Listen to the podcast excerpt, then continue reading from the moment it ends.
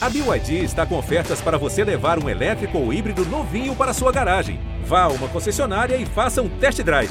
BYD, construa seus sonhos. Nem parece o mesmo país.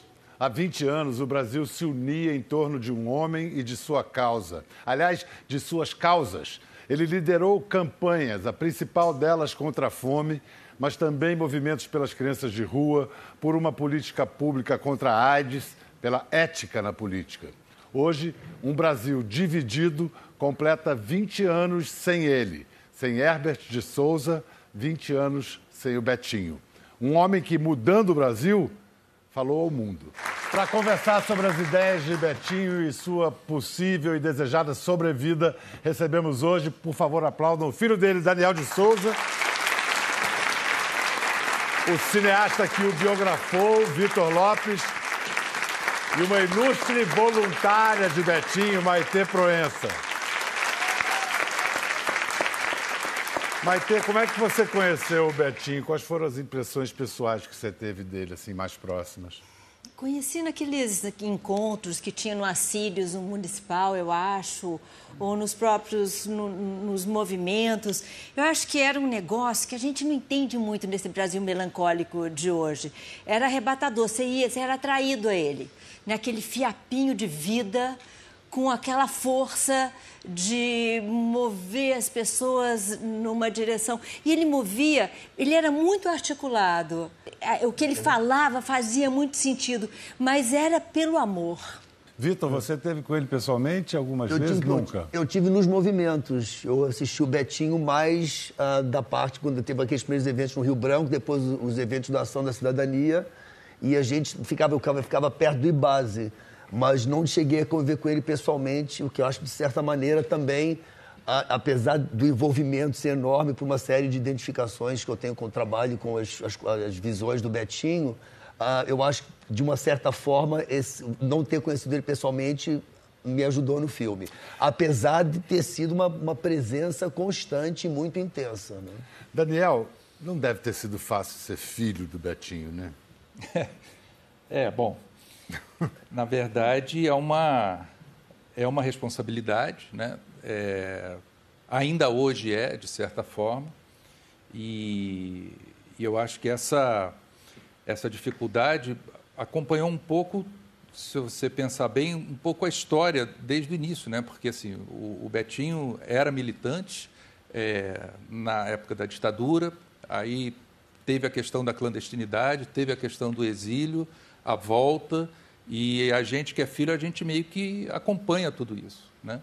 É, e eu acho que ele, obviamente que eu sinto essa responsabilidade, mas é uma responsabilidade que na verdade é de todos nós. Assim, isso que a, que a Maite fala, essa convocação que se fazia, que ele fazia é, pela cidadania, é uma convocação que na verdade em outros países você nem precisa fazer. Né? Isso está meio que já na cultura, na educação do, do, de todo mundo. Como é que surgiu? Vocês lembram exatamente como surgiu a campanha contra a fome? A, a sociedade estava muito mobilizada por conta do impeachment do, Collor. Né, no movimento pela ética na política.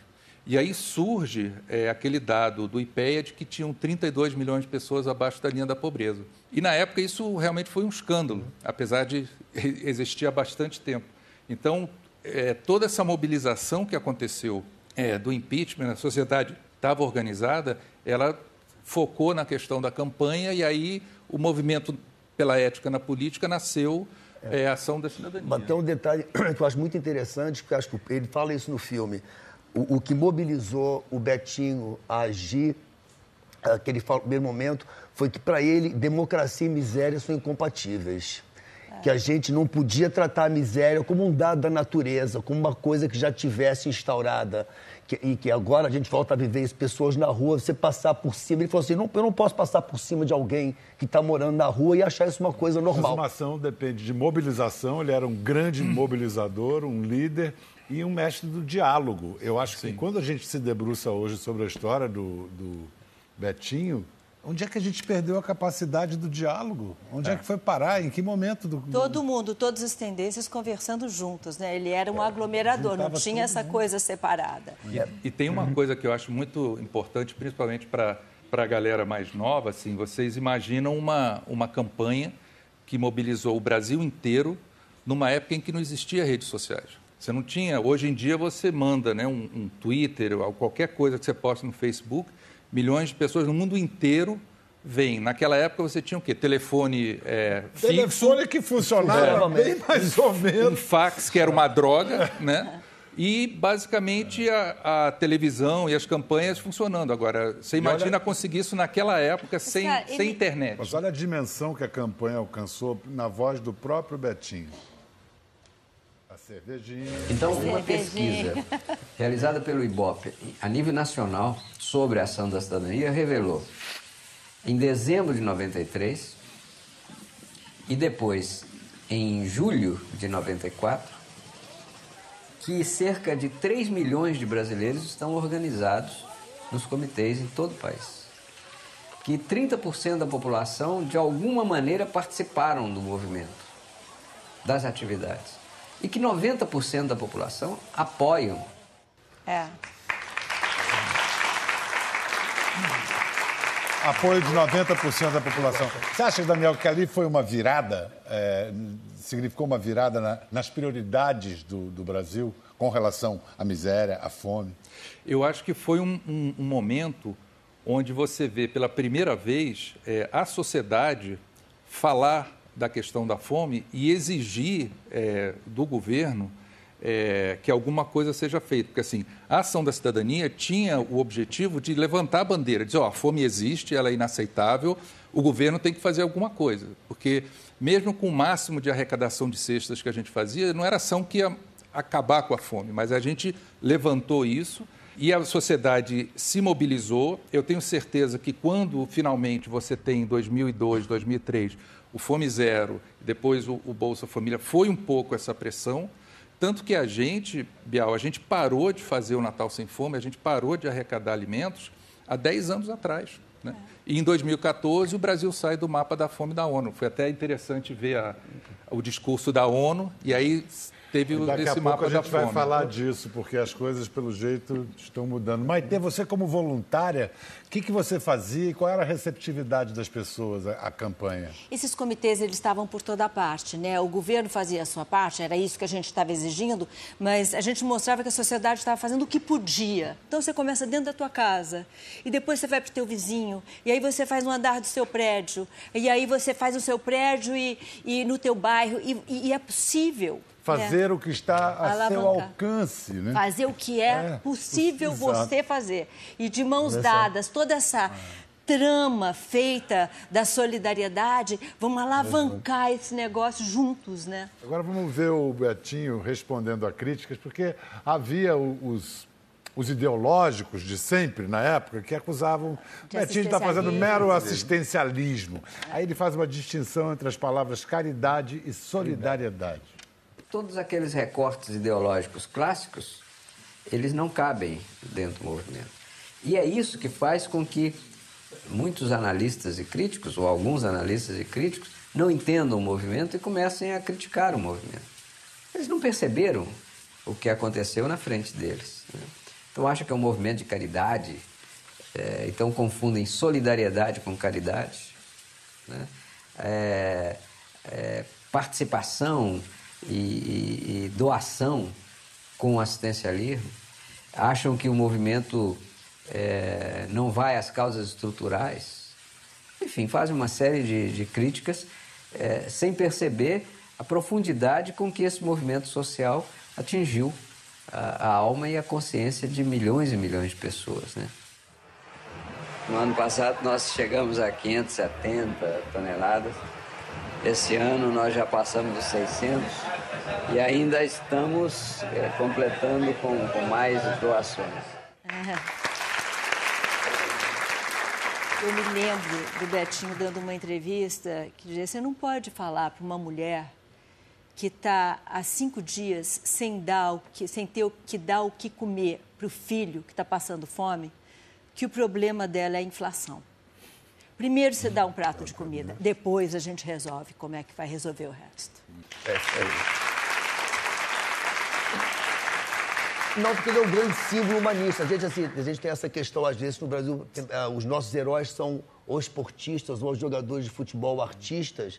E, e por isso que eu acho importante as novas gerações terem acesso ao trabalho do Betinho, porque, de certa maneira, ele é o nosso grande herói humanista. Ele é o Nelson Mandela, ele é o Mahatma Gandhi brasileiro. E acho que a gente precisa desses valores, porque são valores universais. São valores que continuam nos perseguindo, entendeu? E nos a, estimulando através da história. Né? E acho que isso aí faz falta.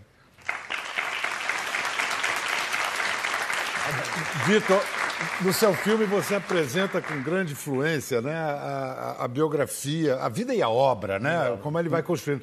Não, ele não se beneficiou um pouco do, de acidentes históricos, como, por exemplo, o impeachment, como a gente falou mais cedo, porque ele, ele, o Itamar tomou as propostas do Betinho e transformou em política pública. Em política pública. Abriu ali. Ele cedeu a própria rede nacional uh, para o Betinho. Agora, uh, o Betinho, esse, ele, tinha esse componente, falando assim um pouco dele como... Uh, se fosse fazer um filme de ficção sobre o Betinho, todo mundo ia achar que é uma viagem. Um hemofílico que sobrevive à hemofilia nessa época que ficou trancado dos 15 aos 18 anos com tuberculose. Ele mesmo descobriu uh, o, a cura da tuberculose, levou para o médico, uh, entra para a ação política, escapa, da, fica sete anos uh, na, clandestinidade. na clandestinidade no Brasil. Um hemofílico, ele mostra um soco numa sessão de tortura, e ele ainda tinha ameaça de torturarem o próprio filho, a própria mulher na época. Betinho morria com um soco. Ele passou por tudo isso, foi exilado, voltou como símbolo da anistia contraiu AIDS porque era hemofílico, iniciou o que depois se tornou, porque o Brasil tem, a, através de vários governos, a melhor campanha de combate à AIDS do planeta é a do Brasil, até os dias de hoje é considerado assim, começou e o Betinho ele, tem crédito trouxe a internet para o Brasil, você esquece disso, uhum. Betinho criou a primeira rede de internet no Brasil, que é a Alternex, que foi o IBASE, e depois ele vem e faz a campanha contra a fome. Uh, então, você, se você fosse escrever sobre um personagem desse, ninguém, nenhum, esse, esse, roteirista seria demitido rápido. Você está viajando muito. Como a gente explica para um brasileiro jovem de hoje é, essa façanha que o Betinho conseguiu implementar uma política pública nesses termos e não pertencia a nenhum partido, nem se alinhava a nenhuma ideologia? Eu acho que até mesmo, talvez por conta disso, né? É, a gente estava falando que o, talvez a grande qualidade é, do Betinho é exatamente ser uma ponte de diálogo, muitas vezes entre opostos. Então, ele era capaz de sentar com todas as colorações partidárias, religiosas, governo, ONG, enfim, com todos que precisassem conversar sobre um determinado assunto que fosse para o bem do país e como é que ele fazia? Você, ah, tem, tem, um é, exemplo é, é bom que, não está no filme. Dá um exemplo. Uma, vou tá um exemplo. No meio, no meio, da campanha. Vamos iluminar para ver se a no, gente sai desse angu de caroço. No, Como no é meio que da... faz para todo mundo conversar, é. querer se entender? Senta, você é. mataria sua mãe sem motivo não, justo? Não, não, eu também. Pronto, já temos alguma coisa em comum. Vamos, não, não vamos, priori, vamos priorizar o combate à miséria no, no, Brasil. Mas tem uma história muito interessante, não está no filme, dessas que do documentarista se arrepende de não ter usado. Uh, que ele estava já no auge da campanha e o Amaral Neto, né, o repórter, que era deputado do PDS na época, ficou atrás do Betinho, tinha ligado ele mais de 10 vezes e falou: não, Amaral Neto eu não vou falar. Ele já tinha falado com o Maluf, já tinha falado com um monte de gente, com o Amaral, é não, vou, não vai dar. E aí alguém falou: Betinho, o Amaral está insistindo. Aí ele falou: tem uma hora que falou: então tudo bem, eu, eu falo com o Amaral Neto. Aí o pegou o telefone. E Amaral falou, ô Betinho, o que é que está vendo? Eu sei que nós temos diferente, você não quer me atender, eu quero contribuir para a sua campanha, você não quer me atender. Ele falou, sabe o que é, Amaral?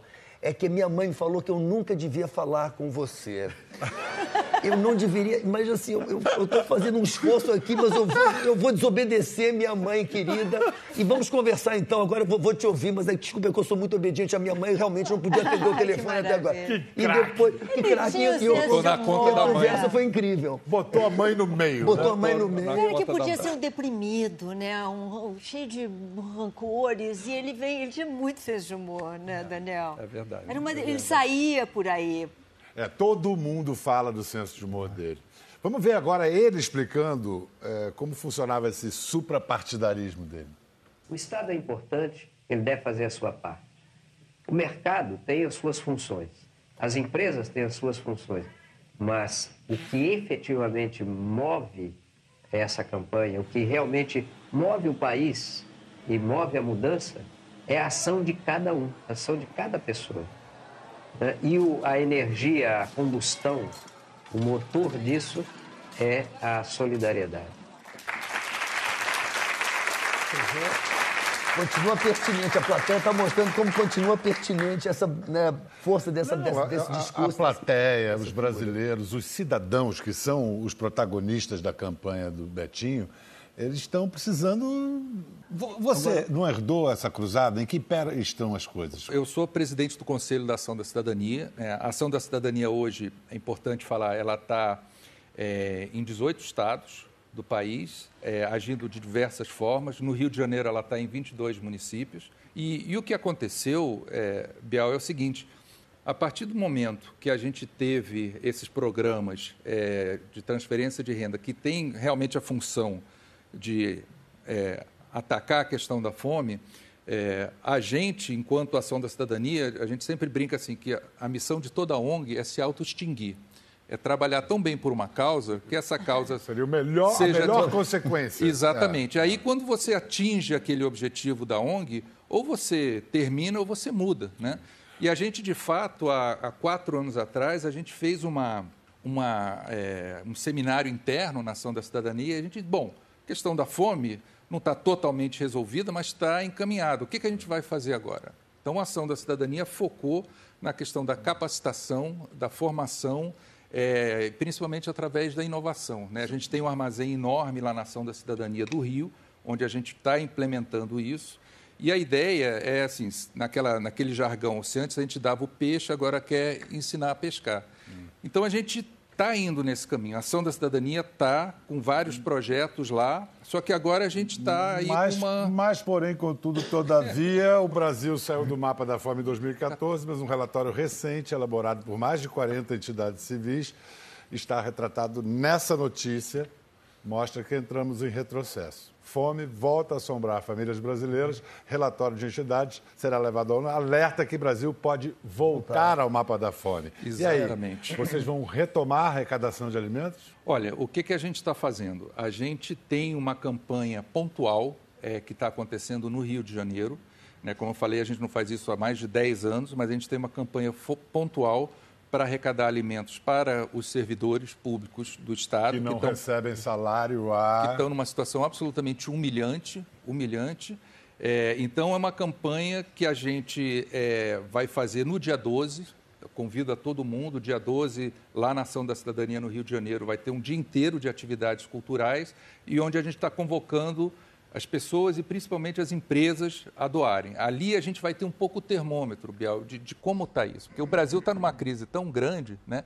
que às vezes até mesmo para arrecadar alimentos não vai ser tão fácil. A partir desse, de- dessa campanha pontual, onde depois a gente vai distribuir as cestas, aí a gente vai avaliar, porque se essa crise continuar do jeito que está, se a situação piorar, dia 16 de outubro, que era quando a gente normalmente lançava o Natal Sem Fome, a gente vai ter que, vai ter que eh, retomar mesmo. Muito no sentido, de novo, não de a gente acabar com a fome, mas dizer, ó, se a gente saiu há três anos atrás, a gente não pode voltar É, um- é um para o mapa gesto, da fome. é um gesto simbólico devastador. É, e, e uma das iniciativas que eu acho que é importante também salientar, e o Betinho marcava muito nisso, e que também acho que está ausente nesse momento do Brasil, e isso faz uma diferença grande, é o envolvimento e a participação dos empresários. Tem até um- uma foto no livro que eles, quando o Betinho convocou um dos comitês, foi os comitês de ideias. Ele chamou os publicitários, que também era uma coisa inédita, ah, porque os publicitários só vendiam produtos, assim, eu quero que vocês vendam a cidadania. Eu quero que vocês vendam.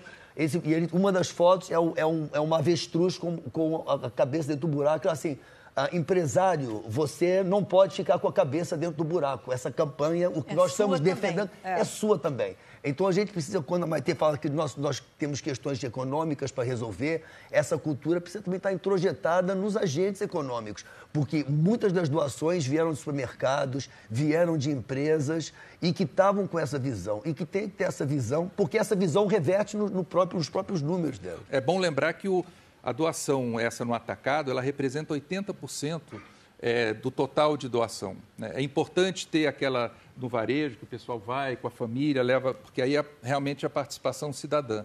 Agora, o grosso, o que faz com que uma campanha realmente tenha impacto, são essas doações é, de atacadistas, de supermercados e de empresários. Vitor, talvez as novas gerações não tenham, não entendam bem a relação dessa música com Betinho. Quer dar um, Olha, explicação? essa música virou o hino da anistia um momento crucial. Uh, e o Betinho, ele entrou na letra e ele voltou, que isso é muito importante, ele chegou no Brasil no primeiro dia da anistia.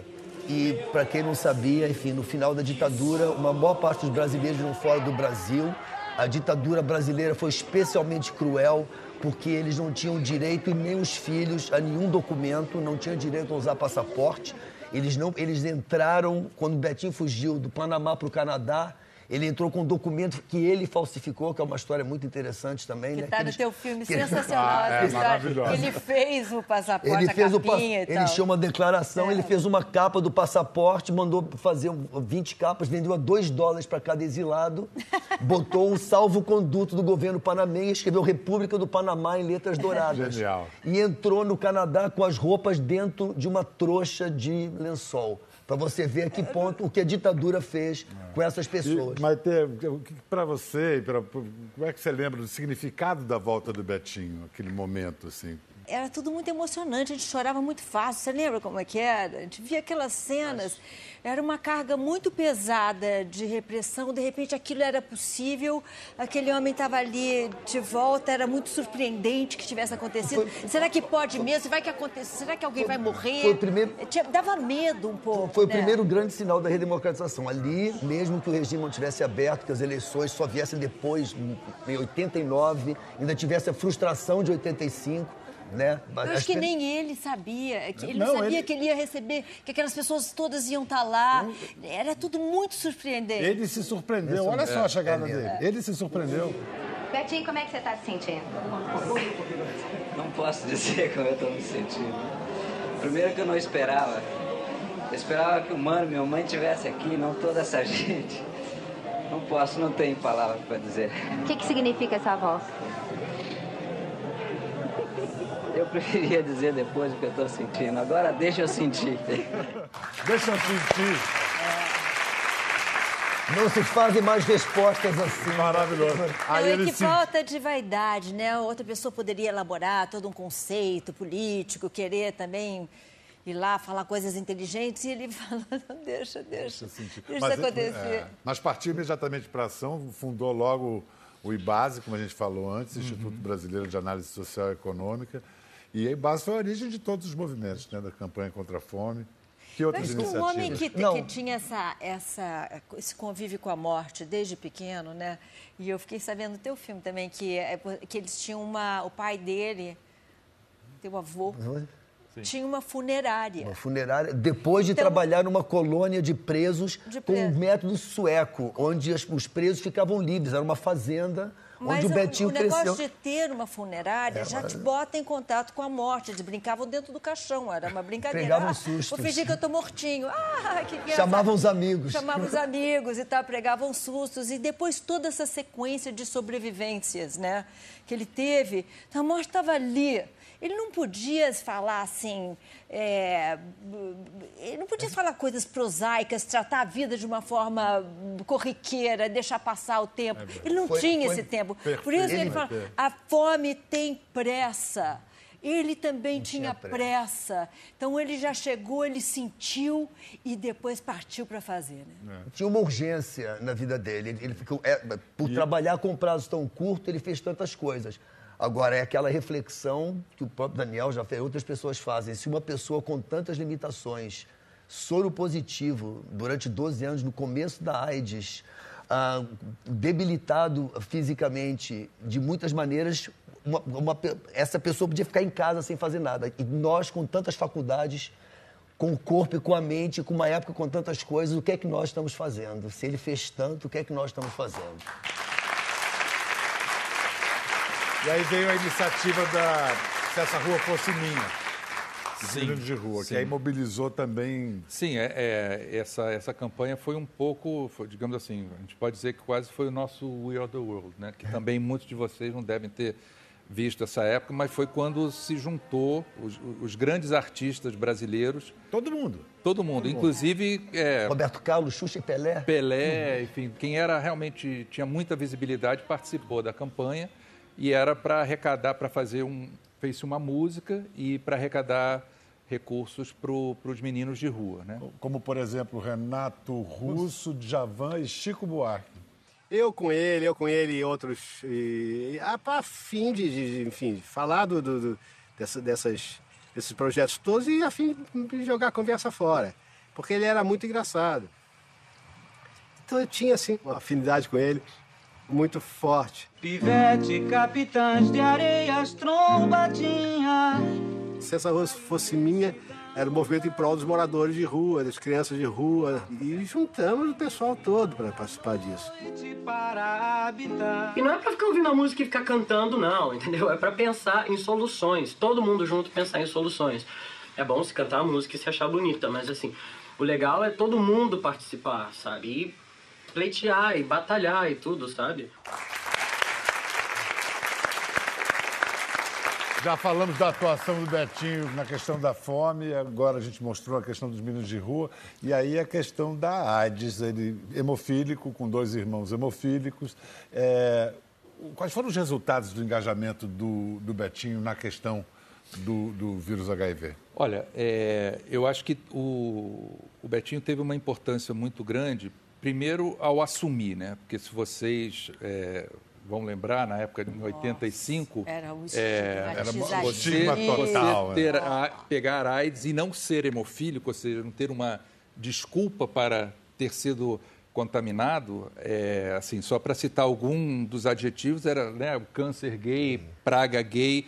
Então tinha, era acompanhado por um estigma muito grande, muito forte, assim, as pessoas com AIDS é, morriam muitas vezes sozinhos, porque às é vezes nem a, nem a família, nem, nem os amigos é, sabiam, ou se sabiam às vezes até rejeitavam. Então ele, na verdade. Ele botou isso na primeira página do jornal. Ele botou, assumiu. É, eu, eu, me lembro dele contando As que ele. tinham medo de chegar perto das sim, pessoas com sim, AIDS. não, era uma coisa você que não abraçava. desconhecida, abraçava, era contagioso. Eu me lembro que, por exemplo, no prédio que ele, que ele morava, ele teve que chamar uma reunião de condomínio é, para falar para os moradores que é, não só ele, como o Henrique, que na época era menor, etc., é, teriam qualquer problema de, de, de, brincar com os outros meninos, etc. E aí, em função de, de desse enorme problema que estava no Brasil, né, aí se criou a BIA, Associação Brasileira Interdisciplinar de AIDS, que é exatamente, de novo, chama todo mundo e vamos ver como é que a gente resolve de novo com a questão da solidariedade, ou seja, a solidariedade, você abraçar as pessoas que estavam com, com AIDS em todos os sentidos, era muito importante. E como o, o Vitor falou, assim, o Brasil foi uma referência, porque juntou uma política governamental de distribuição de remédios, etc., com de novo, a adesão de todos os artistas. Né? Você tinha campanhas com todo mundo é. e foi mas muito era, rico era isso. através da transparência e da informação. É, mas, é, mas acho... Ele informou. Bom, né? E ele é. também arrumou a bagunça que eram os bancos de sangue. Isso. Porque ele Se contraiu, vendia... as pessoas não sabem, mas ele contraiu AIDS porque ele precisava de transfusões sanguíneas é. por ser hemofílico. Ele e, dois... nisso, é. para se curar, ele se matou. Nesse ponto, vamos falar aqui. Por causa do... do ele e os dois irmãos. É, ele, agora, é, dois agora uma coisa importante. Vamos fazer um parênteses importante aqui, para a gente não achar que tudo só piorou no Brasil. Quantas coisas melhoraram? Essa era uma, assim vendi, essas novas gerações, sabe? Você podia vender sangue no Brasil. Existiam clínicas Era onde vendido. você ia e desempregados faziam isso. Você vendia sangue para clínicas privadas que estocavam e vendiam esse sangue. É uma aberração, mas isso era feito. E esses bancos de sangue contribuíram muito no primeiro momento. Agora, Coisas como essa a gente, a gente extinguiu. A, gente a capacidade melhorou. de mobilização dele tinha a ver com a transparência, com a informação, mas havia da emoção. Olha ele falando no começo daquele show da vida. Olha que coisa linda. Eu tenho um irmão que está morrendo.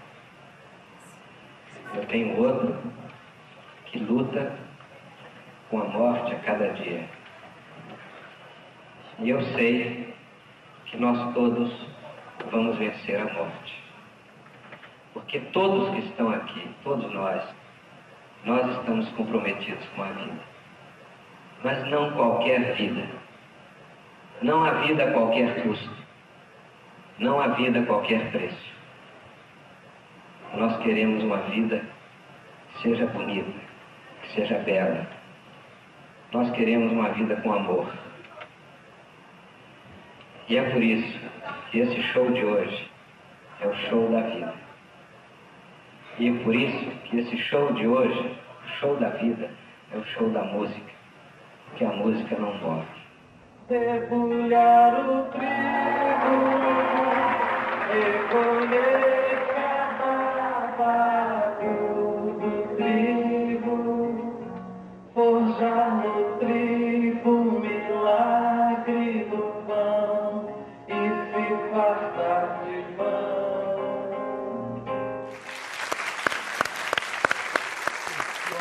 Emocionantérrimo até hoje. E ele fala nesse discurso do Chico que é do Enfio, que estava morrendo, e do Chico Mário que também. E ele viveu nove anos mais que os irmãos.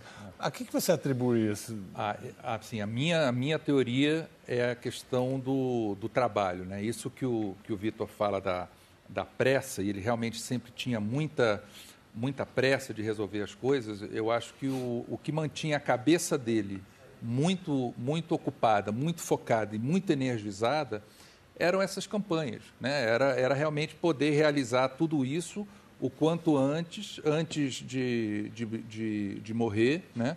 É, eu queria só fazer um, um parênteses aqui, que a gente está finalizando um documentário sobre o Enfio, porque o Enfio, é, que inclusive inspirou muito o Betinho, o Betinho era fã é, do, do Enfio, tanto que deu Como o Brasil nome, todo. É. Pois é, e, e, e para quem não conhece o Enfio, o Enfio talvez tenha sido um dos, um dos chargistas mais geniais que esse país já teve. Eu fico imaginando ele hoje com essa classe política e o que, que ele não estaria fazendo. Né? O Enfio é uma, é uma, é uma pessoa que é, realmente estava muito à frente da época dele, né? E ele e o, e o Betinho, eu sei que eles, eles assim, eram um muito fã do outro. Agora vamos ver um momento super tocante que você puxou no velório de seu pai. Caía a tarde tudo e o bêbado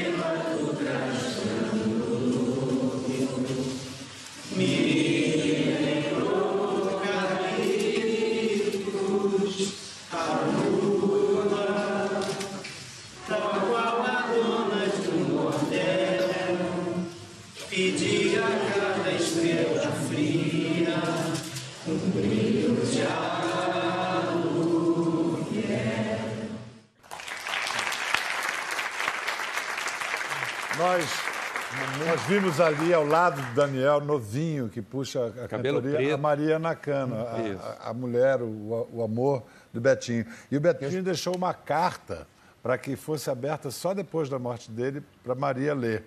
Estou com uns trechos da carta aqui.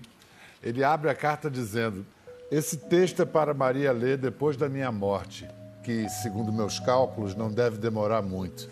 Se bem que a vida é cheia de surpresas, e pela lógica eu já devia ter morrido há muito tempo há 61 anos. É uma de declaração de amor. Não tenho pressa em morrer, assim como não tenho pressa em terminar essa carta. Vou voltar a ela quantas vezes puder para trabalhar com carinho e cuidado cada palavra. Pois lá pelo terceiro parágrafo, a verdade é que sempre vivi sem tempo, contra o tempo, apesar do tempo. E você sabe disso, porque é minha principal testemunha e companhia. Muita sorte minha, mais que sorte. Desde 1970, quando nos conhecemos, você é minha miragem. Eu, mineiro, você filha de japoneses. Nunca pensei que fosse amar tanto uma pessoa tão diferente de mim. Essa história de amor merece um capítulo. Não, agora ele fala sobre o tesão dele pela Maria. A primeira coisa que me chamou a atenção em você foram suas pernas pequenas, porém generosas, macias, que me davam vontade de alisar e eu não tinha coragem. E aí, e aí tem a informação, né, Daniel, que ele, quando ele, ele contrai o vírus da AIDS, ele, para transar com Maria, com muito medo de contaminá-la, chega a usar duas camisinhas em vez de uma. E ele, ele confidenciou isso para você. É, na verdade, assim, é, se você pensar bem, foi um milagre que a mulher do Chico Mário, do Enfio e a, e a Maria não tenham contraído AIDS, porque entre a AIDS efetivamente ser descoberta e saber a razão e como ela é, é transmitida, é, e você efetivamente usar algum né, método que impeça a, a, a infecção, passou um tempo. E ele continua ainda falando do amor depois da AIDS, na, na carta. A AIDS selou um amor mais forte e mais definitivo, porque desafia tudo: o medo, a tentação do desespero. A tentação do desespero. O tentação desânimo do diante do desespero, ele não futuro. se deixava é demais. desesperar, nossa. Continuar tudo, apesar de tudo. O beijo, o carinho, a sensualidade, quando se tem cabeça para tentar o que parece impossível. E aí ele fala para você, né, Daniel? Ao Daniel, quero dizer que sinto muito por não ter sido seu pai 100%. Não lutei por você como deveria. Sua mãe foi quem assumiu você. Eu fiquei à margem até que você cresceu e virou meu amigo. Um filho sem pai ou com pouco pai por culpa minha. Aconteceu e sinto muito. É, eu, eu acho que é, é a questão daquelas circunstâncias históricas do país, né? Assim, quando meu pai e minha mãe se separaram, a gente já estava na clandestinidade e aí realmente primeiro é sobreviver, né? Fugir da polícia, fugir, fugir daquelas circunstâncias e para isso você vai para o exílio e aí você vai para continente de novo, numa época em que você não podia não podia mandar, né, da Inglaterra um zap para o meu pai no Canadá e dizer, ó pai, e aí, como é, vamos fazer um Skype? Não, você mandava uma carta que levava 15 dias para chegar. É, Sabe-se lá, é. sabia-se lá se chegava. e aí a gente, quando volta para o Brasil e a gente mora na mesma cidade, a gente acabou é, ficando um pouco afastado, porque aqueles 15 primeiros anos né, que você cria esse laço não existiram. Ironicamente, foi quando é, eles contraíram AIDS e que morreu o, o Enfio, morre o Chico Mário, logo depois seria o Betinho. Foi nesse momento que a gente, na verdade, decide é, meio que se ficar mais próximo. Então, toda terça-feira a gente jantava, e aí foi uma relação que foi, digamos assim, reconstruída muitos anos depois, em função da AIDS, o que é. Como que é- ele diz, vocês se tornaram amigos. É. É. Ele concluiu essa carta em Itatiaia, onde ele tinha uma casa, em janeiro de 97 e morreria em 9 de agosto daquele mesmo ano, sete meses depois. Quando você tomou a última cerveja com ele, que adorava? Essa cerveja é boa. É, essa é uma, essa é uma história engraçada, porque antes do, do meu pai é, falecer, ele faleceu em casa, mas ele ficou um mês na, na Beneficência Portuguesa, no Rio de Janeiro, e aí, enfim, ele foi piorando, né? É, é, ele estava tomando muito remédio, o remédio atacou o fígado, então, no fundo, ele nem faleceu de AIDS, ele faleceu de uma hepatite medicamentosa por conta do excesso de, de remédio. E lá ele só piorava, só piorava, e eu e a Maria a gente revezava, né, a, a dormir lá com ele. E uma noite antes dele, dele finalmente ir para casa, né, onde a gente saberia que teria poucos dias, eh, ele passou a madrugada inteira eh, me enchendo o saco, eh, porque queria porque queria tomar uma cerveja. Ele adorava cerveja. Problema no fígado. E eu falei, pô, rapaz, você está no hospital, cara, está tomando remédio, como é que eu vou comprar uma cerveja? Mas aí ele insistiu, insistiu, insistiu. Às seis horas da manhã, quando abriu um botequim ali no, no- na esquina da, da, da Beneficência Portuguesa, eu fui lá, trouxe uma velada. e aí é, a gente abriu e ele tomou aquele, aqueles dois, três goles. E eu acho que, assim, eu nunca vi na expressão de uma pessoa tamanho prazer por aquilo, por aquilo tão pouco, né? Por aquelas, aqueles dois, três goles.